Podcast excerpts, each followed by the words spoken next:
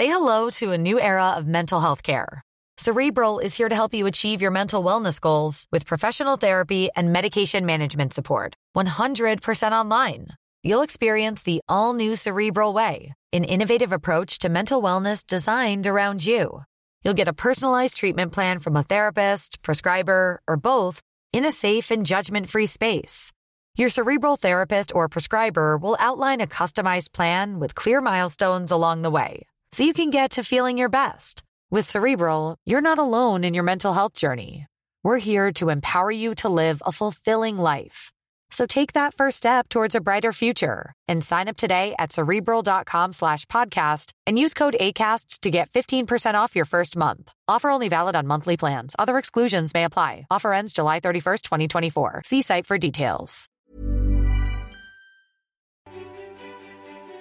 It's a dream growing up to get your own baggy green and, and wear it in a test match. Yeah, we're really going to celebrate this one. It's fantastic to bring the Ashes home. That was just an incredible experience. To win the Ashes back is awesome. It's a, it's a dream if in a test match, but then to also get a hat trick. Put that hat on. I think I'm not overly materialistic, but as a possession, certainly the baggy green is, is my absolute favourite.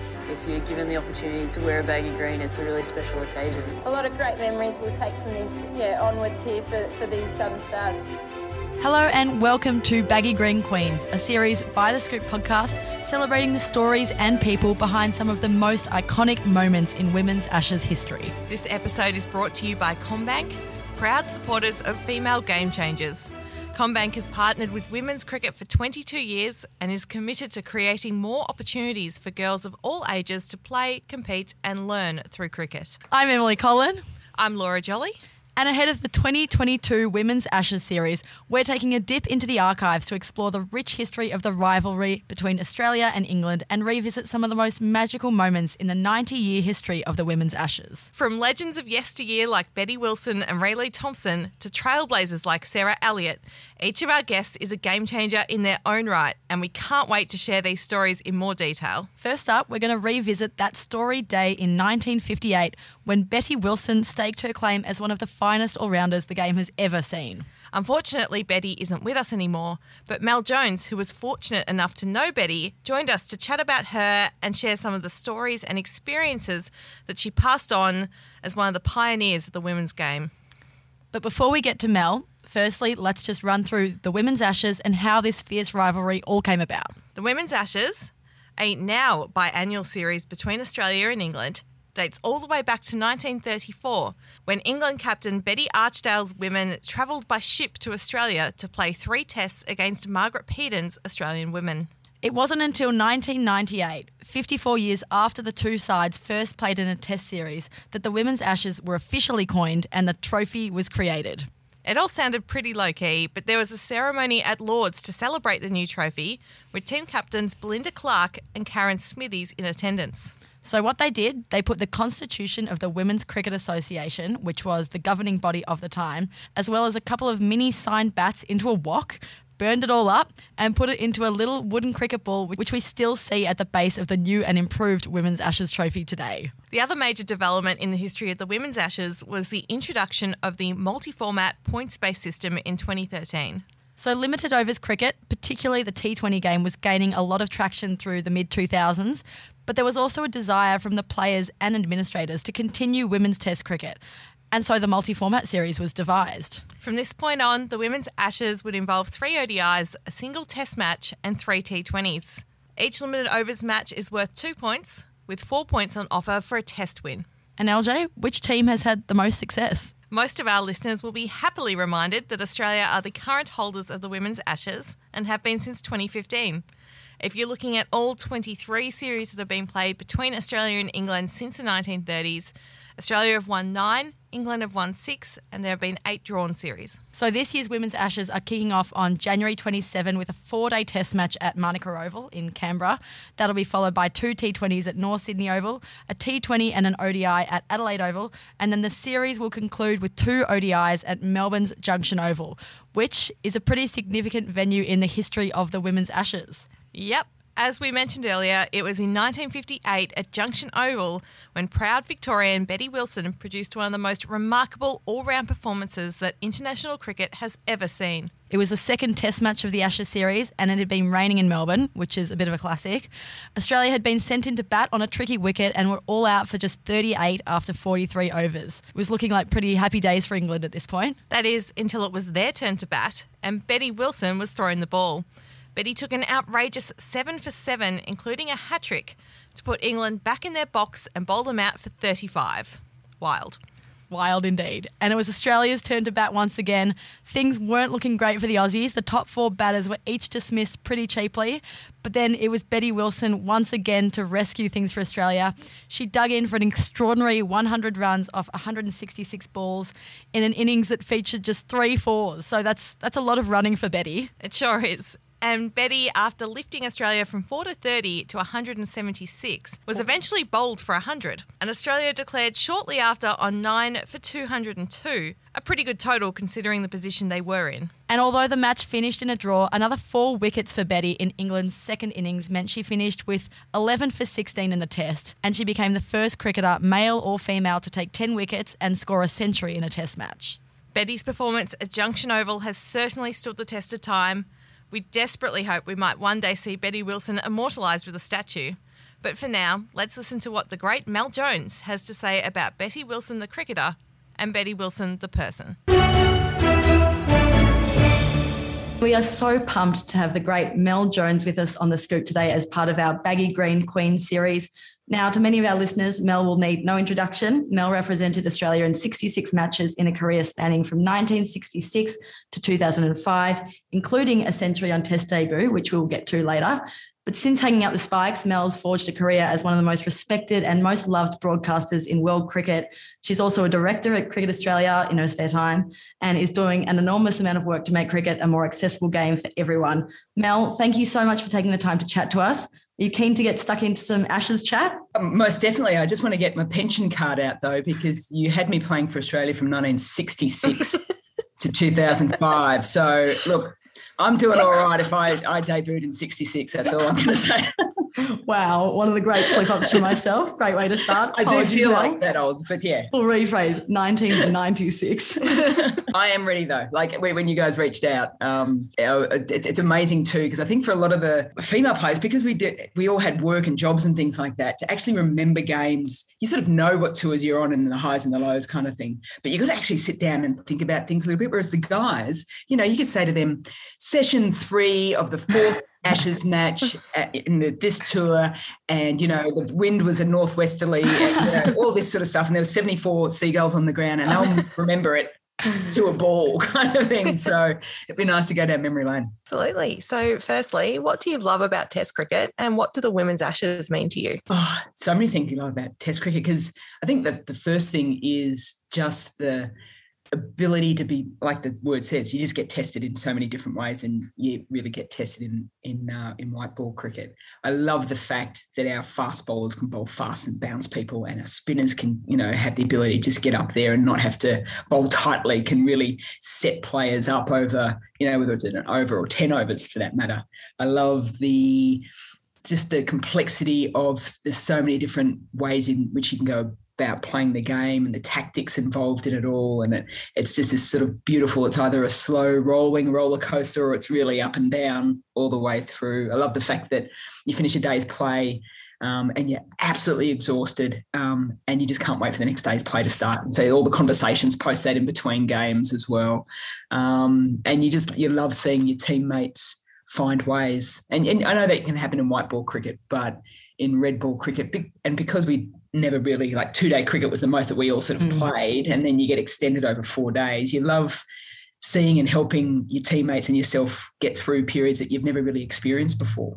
Um, yeah, and I could go on and on and on for that, but why I love Test match cricket. Um, but it's what it's what I grew up with as well. You know, watching watching it on TV um, and the ability to to pull on a baggy green and the vest is yeah is something very very special. Nice. So we'll go back to the start of your own Test career, Mel. You started with the yep, black and white TV. Lots. Yes. So Mel, you started with the, the biggest of bangs in 1998 Take us back to that time. How was a young Mel Jones feeling ahead of her first Ashes tour? Do you remember getting your own baggy green? Um, well, I, I, do. It was, but it wasn't. It didn't have the sort of um, mm. presentation that it does these days. And I'm, I've been blessed to have seen and been involved in baggy green um, presentations now, and it's it's such a wonderful part of, of playing Test match cricket. So we didn't really get that. It was just sort of handed over you know, in your kit of clothing kind of thing. And that was it. You went out you played kind of thing. Um, so that was different. And the Ashes for us was part of a, it was almost the early doors multi-format because we had a, a white ball series attached to it too. And I can remember what I do remember was we were on the plane going over, and nearly every single player had this book called Mad Dogs and English Women, which was written about England's 1997 World Cup campaign. Um, and so this guy, um, Pete Davies, I think his name was, who wrote the book, um, wrote about our game against England uh, in Nagpur and where we, we beat England. And all these comments were coming about out about Cathryn Fitzpatrick isn't that fast and the Aussies aren't that good and all this sort of stuff. So we're reading this book because the World Cup had only been six months previous in India. So we're reading all these things going, right, that's it and it just fired us up. So we landed in England and we didn't need any motivation other than this book. And we were like, that's it, we're, we're getting into them. So I can remember the fact that we'd won the one day series at Lords five zip, and that was just off the back of Fitz getting five for and Keighter's getting 100, the first two women to do so at Lords. And then the test match series about around it all. So it was just, yeah, that was sort of the memories leading into the into the series. Amazing. And looking at that debut test, you were batting at number five, and you spent all that time out in the middle with Joanne Broadbent, who went on to make a double ton. What were your emotions during that innings, and what are your memories of that time? Um, well, my memories probably of my innings just is Julia Price going, "Oh my God, would she just get there?" Because you remember back in back in the days, I'm not going back to 1966, but it was 1998. I'm never living this down. You're not going to live it down, no. The, the cameras were like your Kodak cameras where you have to wind on the film. So she went through a whole roll of film trying to get that moment of when I got the hundred. So she was just annoyed that she'd gone through a whole roll and had to buy another roll of film. And you know, if only we had digital cameras, it would have been so much so much easier for. Um, look, it was at Guildford, and I've got to preface this with, it was a road. Like the only thing missing from this pitch was the white lines down the middle of it. It was runs galore. You got to remember, so England batted first. And I've got to remember these things. I had to go to the scorecard to remember it all too. Oh. so we didn't get our first wicket um, till we got Lottie out. And she, so the score was on 94. And Jan Brittin, gee, she owned that series with the bat. She was just just one of the all-time greats to watch. But you know, it, so they piled on a truckload of runs. Um, we we didn't start that well. Like from from memory, and then Broggs and I put on the partnership. Broggs got the double hundred. Um, and then we had um, the other the other piece of the puzzle for the Guildford test was that I think Pricey was on 30 not out overnight. Um, and she made a bet with Lisa Ross, who was our physio, um, that if she got to um, she got a 50, she'd get um, 50 quid. And then it was a pound for every run after that. But she was celebrating more once she got past 50, 50 herself. So she got runs, she got 80, 80 not out. Um, she got runs off, nice. off um, nice. money off Lisa Ross. And the other one that springs to mind, see, I'm not even talking about the cricket. Sorry about this, guys. Was no, we Lynn, love it. We Lynn Larsen it. was our manager. Um, and she was brilliant, and it was fantastic having her on tour. But we took Mickey out of her a bit because we'd, we'd we were allowed to get tickets for people to come along and watch, which we thought the irony of that because it was free to get in anyways. But so we'd be putting these um, tickets on the gate and say to Lynn, "Oh yeah, um, we've got the Boyles coming, um, Lance Boyle, and you know the Downs are coming, and you know we'd put all these stupid names on tickets, and no one's rocking up. But Lynn thought, okay, isn't this wonderful? All the girls have got all this support. So yeah, we took Mickey out of our manager. Um, we took the Mickey out of our physio because she lost all this money on Pricey. Um, and somehow I managed randomly. I didn't realize this. It was my first ever hundred. I hadn't got a hundred at club or state, so my first ever hundred was how good. yeah. What a way to start. And yeah, we love hearing those sort of stories. Like we love hearing the the behind the scenes on tour stories. From a player's point of view and from your point of view, how cool was it to be involved in those overseas tours back in those days, and especially when you're surrounded by the likes of you know Belinda Clark, Lisa Keightley, and your good mate like Julia Price, all those all those characters that we still see in the game today. Yeah, it was. Um, you know, I speak to and you know I'm good mates with Molly Strano, and she would have given anything to have played back in that day because it was real. it was real tour life. Like, and without the you know teams these days, you're in your own room, so you you know, and you got security in certain countries, all this stuff. Whereas, you know, for us, it was it was seriously trains, planes, and automobiles. So the stories, most of our stories we remember are from the touring part of it, not from the actual game part of it. Um, and it was, you know, the Ashes tour to England was it was a long, you know, that's we're talking five weeks or six weeks, I think it was. So one, you had to try and get time off work and hope that you weren't sacked while you're while you're on on tour. Um, but you had the chance to really work into a tour. Um, yeah, you had, geez, you had, you know, you had your blow ups at teammates at times and all that sort of thing. But it was just they were the they were the tours where you look back and just go, it was just so much fun and that's the way it should be. You should be, you know, finishing tours and having memories of playing for your country with, yeah, with a huge smile on your face, and that's what we we certainly did back then. Amazing. And I know you mentioned you guys were pretty fired up after reading that book. What was the rivalry like with England back then? Yeah, look, our biggest rival. Well, there were two of the biggest rivalries. So us and New Zealand with Rose Bowls because that's who we played. We only really played these two teams. It wasn't mm-hmm. like it is these days. Um, so, and it was, you know, we took a lot of the rivalry off one, the history of our own game, which we've got, you know, all the way back to 1934, 35, and you go through to Betty Wilson and in the 50s and all those sorts of things, and, and Raelee, as you mentioned, on tour as well. So, but we didn't we didn't see or hear about that rivalry because women's cricket wasn't covered. So we sort of fed off the men's Ashes rivalry a little mm. bit as well, and because it was the two Ashes, and that's when the Ashes Trophy was was made. Was that tour 1998 where we signed the little mini bat um, at the nursery ground and, and burnt it and put the ashes into the ball, which is part of the actual Ashes Trophy now mm. in and around, encased. It looks a little bit more grander than our little ball sitting on a on a piece of wood. So they've, they've, they've upscaled a little bit. Um, so yeah, so you, you take your part of that rivalry was built off the history of the game, and then part of the rivalry was off that we just didn't like them. No, no, no, there was this. Yeah, we didn't we didn't speak to each other. You know, until the end yeah. of the tour. Then we got on. We all went out in night nightclubbing wherever we were that last day.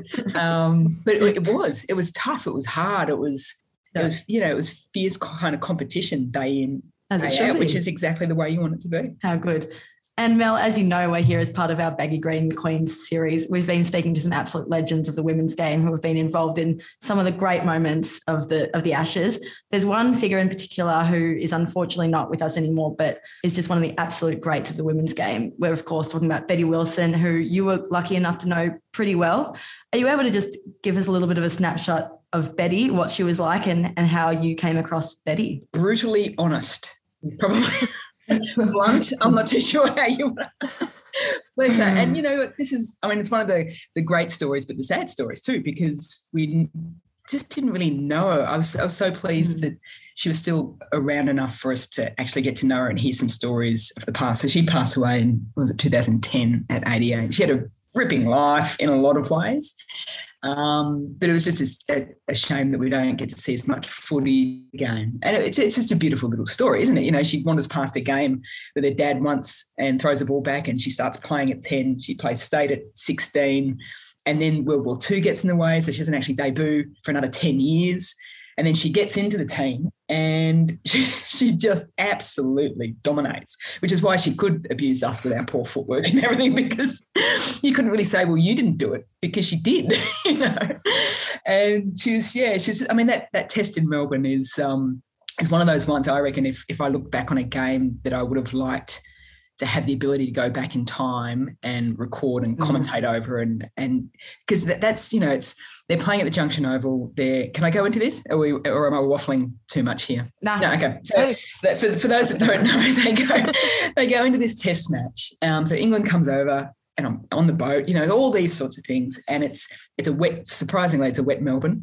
And so the first day is washed out. It's uncovered pitches. So that, that Australia lose a toss, get sent in, get rolled, like 30, 38, I think it was.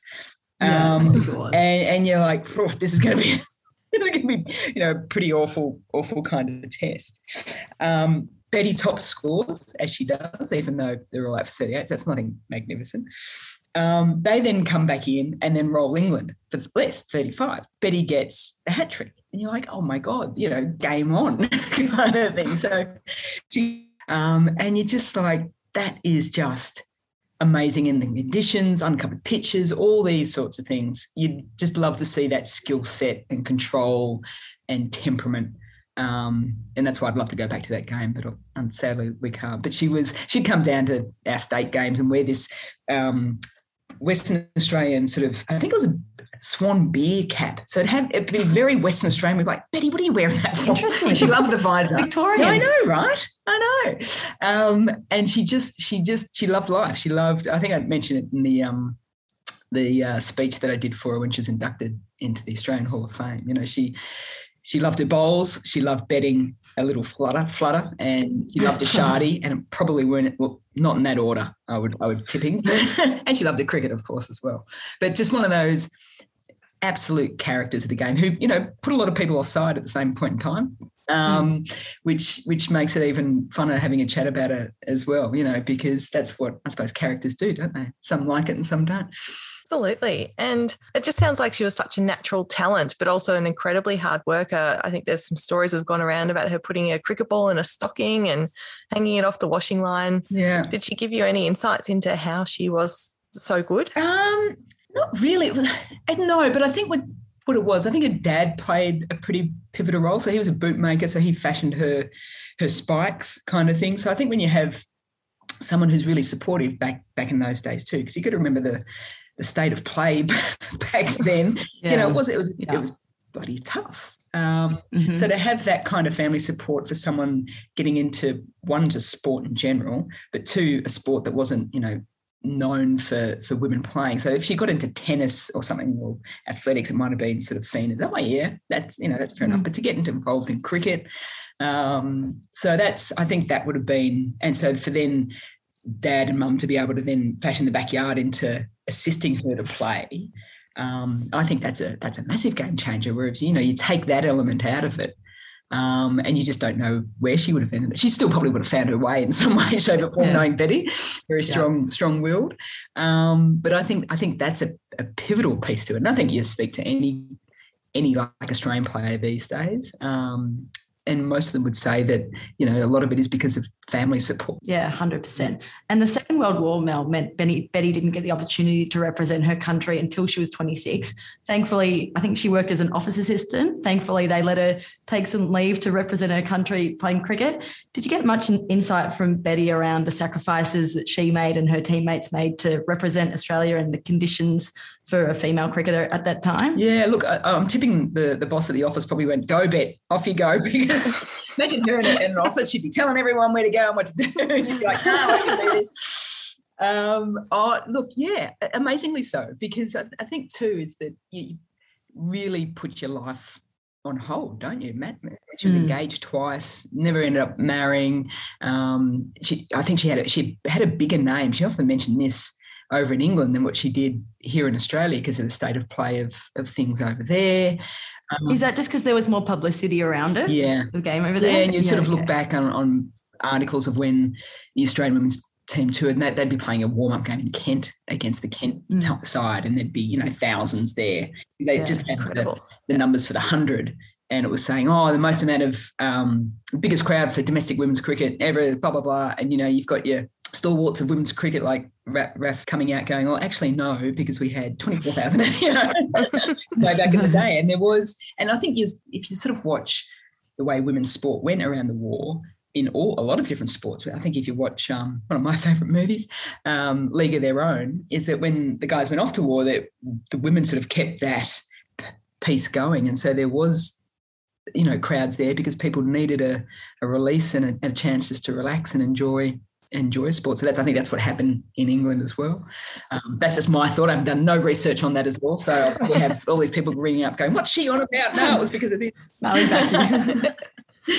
but um, yeah, yeah, she put a lot on the line because she she loved the sport so much. And we um when researching this, we're looking back through that awesome Bradman Museum book that came out last year, clearing the boundaries, and looking at the photos in that of the the team on a boat sailing to England. It's just incredible to think that that's what it took in those days. Oh my God. If our 1998 team was on a boat to England, there'd have been about three people walking off the boat. We would have killed each other by the time we got there. So good, you know, if you if you get over there and you get your whole team um, and you haven't killed each other, I think that's a good team. And you've got to pack up your life for six months to go and play a tour. It's just yeah remarkable to think what they did to be able to play back then. And the money to do it, like they, I mean, we I played in a purely amateur um, time, but at least you know, at least your blazer was covered. But you know, you look back then, and it wasn't. You know, Bet didn't get her actual baggy green till mm. 2005. So after the 1951 Ashes tour where Australia jumped on a ship, it would be seven years before England were able to return the favour for the 1958 Ashes tour. And it was the second test, Mel, that you were speaking about earlier when Betty cemented herself as one of the game's greatest all-rounders with a century and 10 wickets in the same test. Did you ever hear of any recollections from, from that day at Junction Oval, Mel? Yeah, well, I'm glad you asked that because there's I mean, Una Paisley played in this match as well, who's just a legend of the game. Um, but one name that certainly stands out for me, and it stood out for a gentleman in the crowd as well, because when Australia was batting in that first innings, um, and they were in all sorts, so they'd lost five wickets and they had 24 on the board. Out walks Australian player Joyce Christ. Now, on the scoreboard, it was just Jay Christ. So someone from the crowd, so rumor goes, says, Don't worry, Jesus will save us, you know, because they're looking up saying it's J Christ on the board. And of course, that then sort of over the years comes back to Julia Price and I when um, we hear about Joyce Christ through Tassie cricket days. And so from then on, Joyce Christ lives with us every day because rather than when where something hasn't gone quite right, we love, love to bring in and the history of the game. We'll be like, ah, Joyce Christ. And so Joyce has been with us for, for many years since then. So she she didn't hit too many runs in that first inning. She didn't quite save the innings. It certainly was down to to Betty with the with the bat and the ball in the next couple of innings. But um, you know, they're the stories. Like I said, I'd love to go back to that time um, and relive it and have a chat to those players. But uh, nice to know that uh, a player back in the in the fifties is still hanging around Australian women's cricket, uh, probably daily these days. Would Joyce Christ be aware of that? No, I don't think she would be. she probably I don't even know if she'd probably like it. Actually, I hope she does. It's it's said in you know the, the nicest possible way. And so Betty was 37 when she achieved that um, historic double, and then announced her retirement at the end of that Ashes series. Um, she didn't disappear from the game, as you mentioned. Um, so she was an ongoing presence around Victorian and Australian cricket um, during your time uh, in the team too. Yeah, she was, and she stood out like a beacon too. It was almost like I'm mentioning all these baseball movies in a, in a cricket podcast, but there was a, a movie Robert Redford was in called um, The Natural, and there was this scene where Glenn Close is sitting in the stand, and the sun sort of comes through the back of the stadium and and hits hits her head and creates this like halo. That was like Betty sitting in the stands wherever we were playing state cricket. She'd come along, she'd have the the perfect permed, you know, bouffant and a little visor, her Perth WA visor. And she just stood out. And I think she stood out one because she was Betty Wilson, but two, people would just gravitate to her. She'd just hold court uh, for, for most of the day. But she loved coming down, um, sitting and watching and often yelling out and then telling us what we did wrong and then, you know, and repeat kind of thing. But it was um, it was it was just the the nice way in which we could connect with the past, and that was our only chance to connect with the past in a lot of the ways. So it was it was our connection to the past and her connection to the future, and it was yeah, it was good times. So, as you mentioned, Mel, in your um, your lovely speech at Betty's induction into the Australian Cricket Hall of Fame, you said that she was, if she was Bradman off the field, on the field, she was Keith Miller off the field. Is this a reflection of her um, affection for a bit of a punt or a lawn bowls or a bit of a Chardonnay? All of the above. Yep, most definitely. um, and you know, you, you, speak to. I think she had chats with Alex Bedser and the and you know a lot of the English male cricketers on her tours as well. So when you've got the male cricketers talking about women's cricketers back in the day, you think, hmm, yeah, she's made an impact, and that's all I'm going to say on that. I won't judge at all. Actually, I'd praise, but you know. and I think you know you, you chat to her family too, um, and they're just super proud as they should be of you know her achievements. But i think just the way in which she she lived her life as well and she was you know she was no shrinking violet that's for sure. Is that the same shrinking violet? Yeah yeah. yeah. Yeah, yeah. Um, i often make things up. I didn't know if that was another one. Um, and yeah she lived life to the fullest which is which is what i love about her. How important is it to have that connection to the past and to recognize these trailblazers? Because i know compared to the men's game where there's vision and photos and books that have been written about all these things, it's so much harder to find information about people like Betty and many players we've never heard of from those previous generations. Yeah, it's it's huge. You know, we we had that magnificent event um, up in Brisbane just before the Australian women's team went off to the 2017 World Cup, and it was an acknowledgement of all the Australian teams that had won World Cups, where the ICC actually produced medals for them, and I was exceptionally fortunate enough to to MC that event. So you know, lots of conversations with a lot of the players um, coming into it, and you know, they they were just over the moon. You know, a lot of the comments were like, "Oh my god, they sent a car for us to pick us up from home and from the airport." You know, these are women that never never got anything. So little things like that to make such an impact, and you know, they're the reason I have no doubt about why we're where we're at at the moment with women's cricket because and it was the comment I made on the night was that it's that phrase of you know on the shoulders of giants we stand and they were giants of the game because they did all the grunt work and the hard work and still loved the game and played it in such a beautiful way. Um, so we we need to know these women so that we can keep passing that on because that's one of the beautiful things about you know the current Australian women's cricket team is that there is that connection. You know, you talk to a Rachel Haynes and she gets it and she speaks to these. And Beth Mooney, we had breakfast with some of the oldies from EMP who played um, Australian cricket uh, during the T20 World Cup. She came out to breakfast, and you know, for her to sit there and to hear all these stories is so so important. And I don't know who enjoyed it more, the oldies or Beth. You know, just, and for one, you know, we've heard all these stories before, so it was great for someone else just to go, you go and talk to them, Beth, and you know, and off they go again. Uh, a little bit of mayo as the years go on, every time they tell a story, but um, the crux of the story is still there, and I think that's that's wonderful to see. Yeah, I think that it definitely seems like that's part of the reason why the culture of that current Australian team is so strong because they do they do appreciate the players that have gone before them. Yeah, hundred percent. And you know that's you know as time goes on that that'll probably shift a little bit because you know young girls these days are seeing the players on TV and understanding the history without having seen them as much. But um, there are always those untold stories that you you love to undig. And Mel, there's been some pretty big steps recently um, towards formalising. You know the long-standing contribution of players like Betty to the game. So, as you mentioned earlier, Betty was um, presented with baggy green number 25 in 2005. So after her career had finished up, and you were a big part of her induction into the Australian Cricket Hall of Fame. And of course, this year we've seen a commitment from the SCG to house the first statue of female cricketer. Is would you be keen to see Betty in bronze, or is there someone else that you'd like to see immortalised at the SCG? Joyce Christ. uh, hashtag Betty in bronze. It's fantastic, isn't it? I mean, I just love hashtag as well.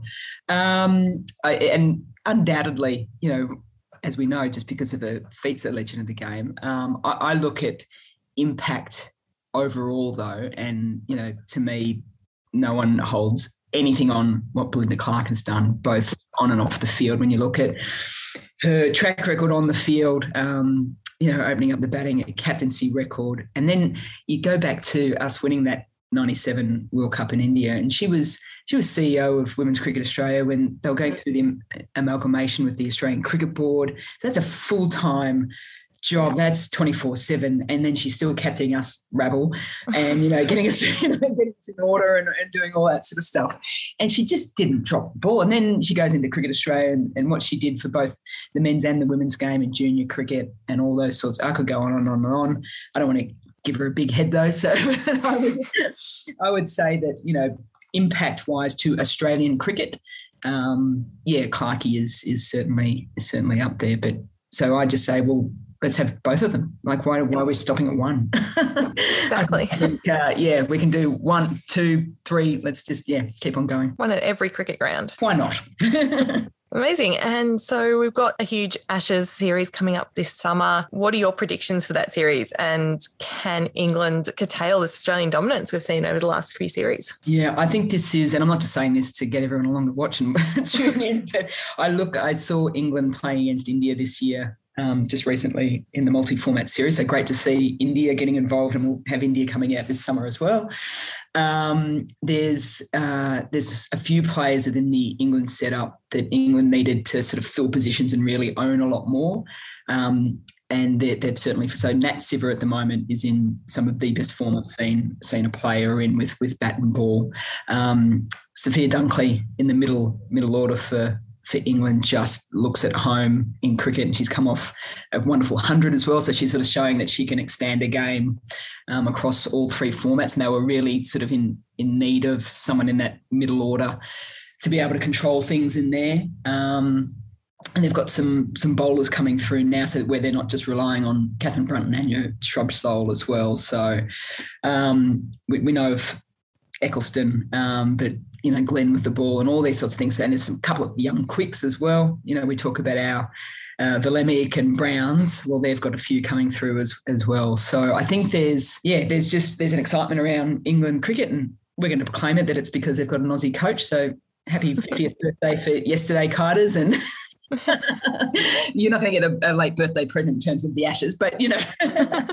um, so I think, yeah, I, I, I, think there's, and you know, there's a World Cup around the corner too. So there's, I mean, Jan, Feb, March, April is just huge um, for women's cricket. So yeah, I, I think it'll be a magnificent series we will win. Don't worry about that. but um, it won't be as as comfortable as the last series over in England. That's for sure. Nice one. Solid predictions, Mel. Yeah, all the ingredients there for a for an absolutely epic women's Ashes series, and we cannot wait. Mel Jones, thank you so much for joining us today to take a trip down mem- memory lane and get to help us get to know the brilliance of the great Betty Wilson. And yeah, just we love learning about the history of the women's ashes and we cannot wait to get stuck in this summer. So thank you for joining us on The Scoop. Thanks for getting me out of my wheelchair because I'm getting on now. I'm never going to let you that down. Dave, never. 66. Come on. Thanks, guys. Appreciate it. Thanks, Mel it's a dream growing up to get your own baggy green and, and wear it in a test match. Yeah, we're really going to celebrate this one. It's fantastic to bring the Ashes home. That was just an incredible experience. To win the Ashes back is awesome. It's a, it's a dream if in a test match, but then to also get a hat trick. Put that hat on. I think I'm not overly materialistic, but as a possession, certainly the baggy green is, is my absolute favourite. If you're given the opportunity to wear a baggy green, it's a really special occasion. A lot of great memories we'll take from this. Yeah,